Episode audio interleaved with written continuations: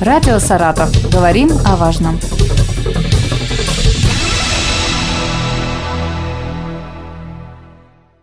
Здравствуйте. Микрофон Елена Тёмкина, Константин Михайлович Доронин, министр природных ресурсов и экологии Саратовской области. В нашей студии сегодня поговорим об итогах пожароопасного сезона, который завершился уже в Саратовской области. Здравствуйте. Здравствуйте. Константин Михайлович, ну как прошел пожароопасный сезон, расскажите. Да, действительно, буквально в начале этой недели завершился пожароопасный сезон текущего года. В этом году он продолжался с 10 апреля по 31 октября. Продолжительность его составила 205 дней, ну, в общем-то, что соответствует средним многолетним данным. Э, сезон характеризовался все-таки высоким классом пожарной опасности в летние месяцы. Особенно напряженная обстановка была в августе, когда средний класс пожарной опасности был выше 4 единиц.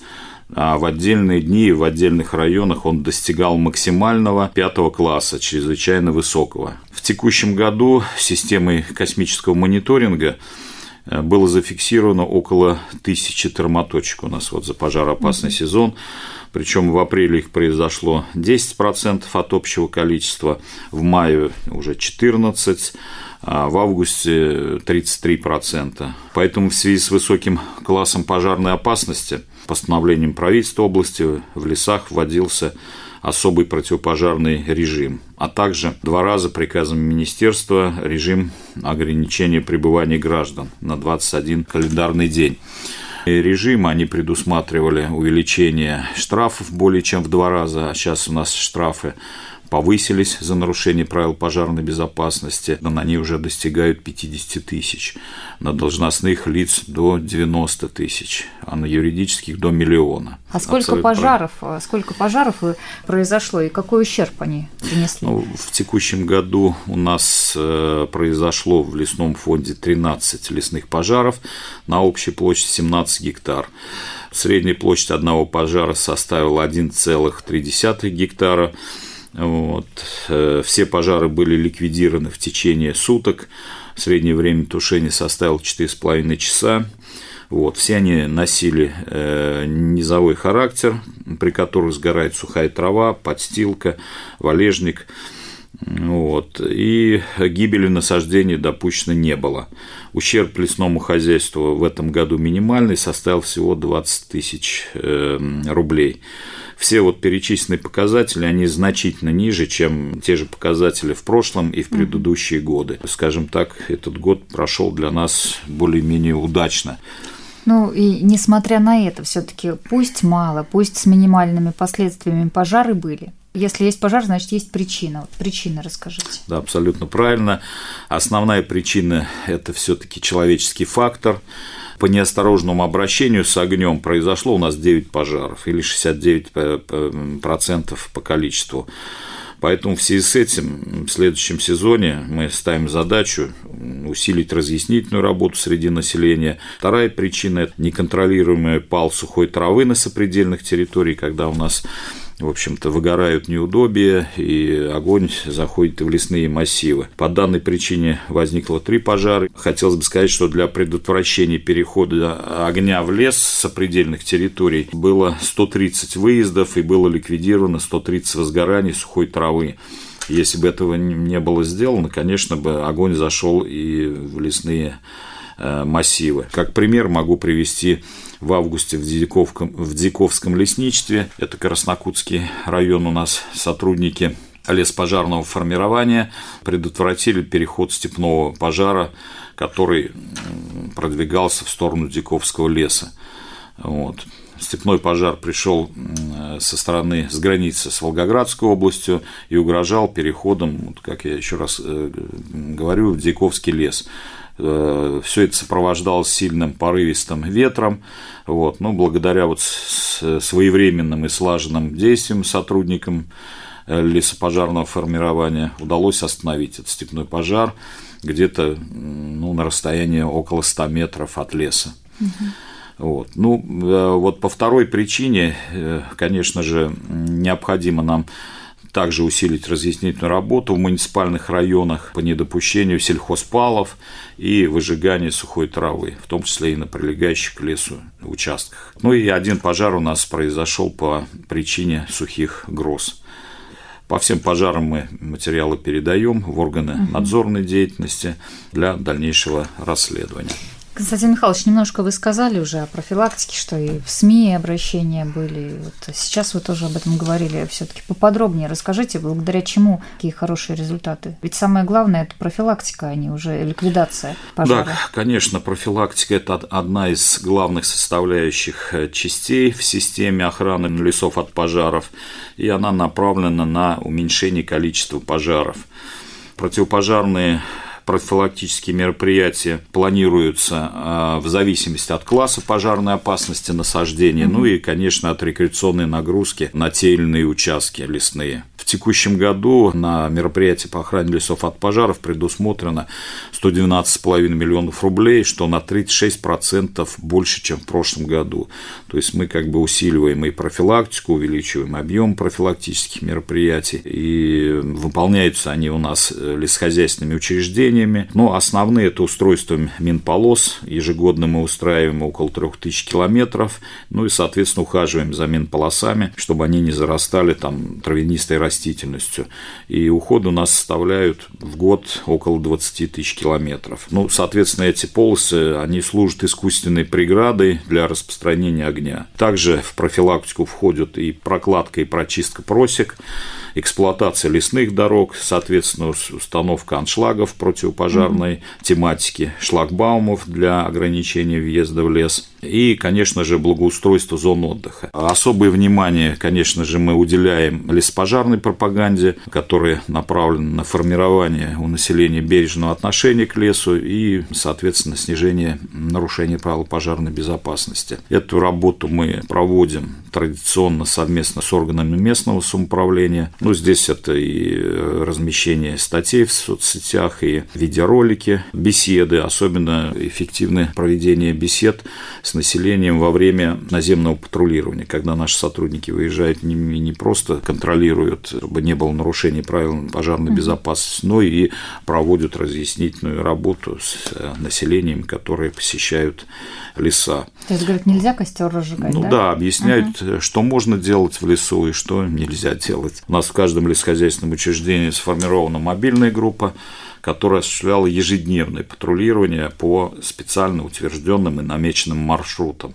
Общая протяженность у нас таких маршрутов э, составляет около 20 тысяч километров. Ну и, соответственно, кратность таких выездов, она зависела от погодных условий и класса пожарной безопасности. Чем выше класс, угу. пожарной безопасности, э, тем больше выездов, скажем так. И общая протяженность патрулирования у нас за текущий год составила около 280 тысяч километров. Хотелось бы отметить, что при проведении патрулирований в этом году, начали еще в прошлом году эту работу, применяем беспилотные летательные аппараты. То есть у нас сейчас 23 в лесхозах э, беспилотных летательных аппаратов, которые мы применяем в том числе и при патрулировании.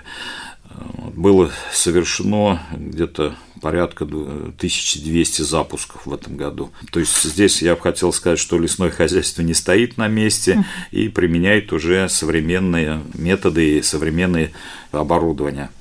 Вот, беспилотники, они у нас э, поднимаются где-то на высоту даже более 100 метров, и радиус действия – это порядка 6 километров.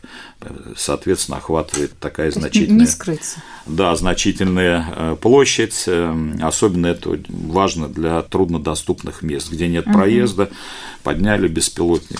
Наверное, поэтому Что? столько много термоточек было еще зафиксировано. Беспилотники тоже ведь видят, где что там. Ну, у нас термоточки это в основном космический мониторинг, угу. да, мы получаем данные с космического мониторинга, а беспилотники и при патрулировании мы применяем, и при тушении непосредственно пожаров, угу. когда задымленность большая, очень удобно, делает разведку, и мы уже понимаем, где значит, горит и где, как где сильно, горит, да? да, как горит и какие силы и средства надо применять при тушении данного пожара.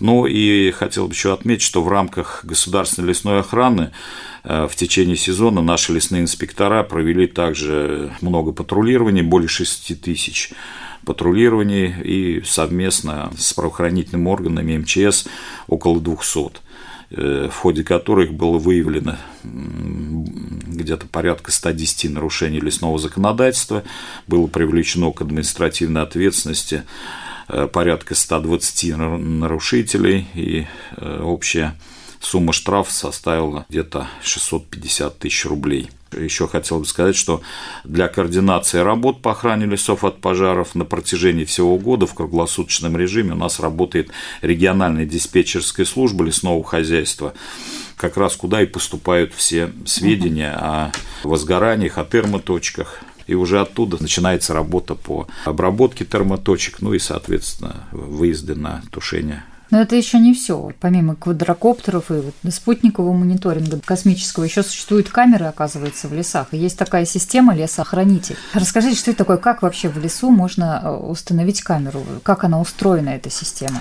Ну, это самая современная сейчас система леспожарного мониторинга, наземного мониторинга. Мы уже третий год, э, в общем-то, ее формируем устанавливаем видеокамеры автоматические, которые в автоматическом режиме определяют и возгорание, и задымление, на деревьях вы а, На сегодняшний как день, это? сейчас я скажу, угу. да, на сегодняшний день уже установлено 19 видеокамер. Устанавливаются они на вышках сотовой а, связи. Угу. Где-то приблизительно на высоте 70 метров. Их радиус обзора до 35 километров. То есть это очень мощные камеры? Да, это мощные, удобные камеры, которые охватывают довольно-таки значительную территорию. 19 видеокамер у нас установлено в самых горимых районах. Это Лосогорский, Красноармейский, Ровенский, Саратовский, Воскресенский, Ртищевский, Вольский, Балашовский, вот Екатериновский район. В текущем году мы установили 5 камер и буквально до конца года планируем на деньги, которые у нас мы сэкономили от тушения лесных пожаров, на эти средства купить еще три видеокамеры будем устанавливать э, в Балашовском и Вольском районах. Ну, соответственно, в перспективе мы планируем охватить э, весь лесной фонд Саратовской области. Для этого нам надо продолжить установку камер, и угу. их должно быть не менее 50 камер, чтобы охватить, в общем-то, весь лесной фонд. Константин Михайлович, вот смотрите, камера обнаружила возгорание, да, да или квадрокоптер, или любым другим способом. Дальше технология, как дальше все происходит, сколько людей, кто отправляется, там, с какой скоростью они туда при, приезжают на этот пожар. Да, ну вот самое главное, что камера нам позволяет на раннем э, этапе возгорания обнаружить возгорание, то есть когда пожар еще не распространился на значительную территорию, на раннем этапе обнаружить и с, на минимальной площади и с, скажем так, с минимальным ущербом ликвидировать данное возгорание. Но делают э, у нас, э, выполняют работы по тушению непосредственно возгорания. Это группа пожаротушения. У нас их 25 формируются они в лесхозах области, э, численность около 260 человек, группы оснащены, конечно же, специальной техникой и оборудованием, где-то порядка 3000 единиц. Э, кроме того, с водным планом предусмотрено также привлечение и сторонних организаций, и сил МЧС, где-то в количестве 2000 человек и около 3000 единиц техники и оборудования. Это в случае возникновения уже чрезвычайных ситуаций. Практически в тушении всех пожаров вот в текущем году одновременно участвовали сразу несколько групп пожаротушения, скажем так, соседних лесхозов. То есть не одна группа выезжает, а сразу несколько, для того, чтобы более оперативно ликвидировать то или иное возгорание. Константин Михайлович, спасибо вам, что так подробно обо всем рассказали, о вашей работе. Я лишь напомню, что Константин Михайлович Доронин, министр природных ресурсов и экологии, был в нашей студии. Спасибо. Всего доброго. Радио «Саратов». Говорим о важном.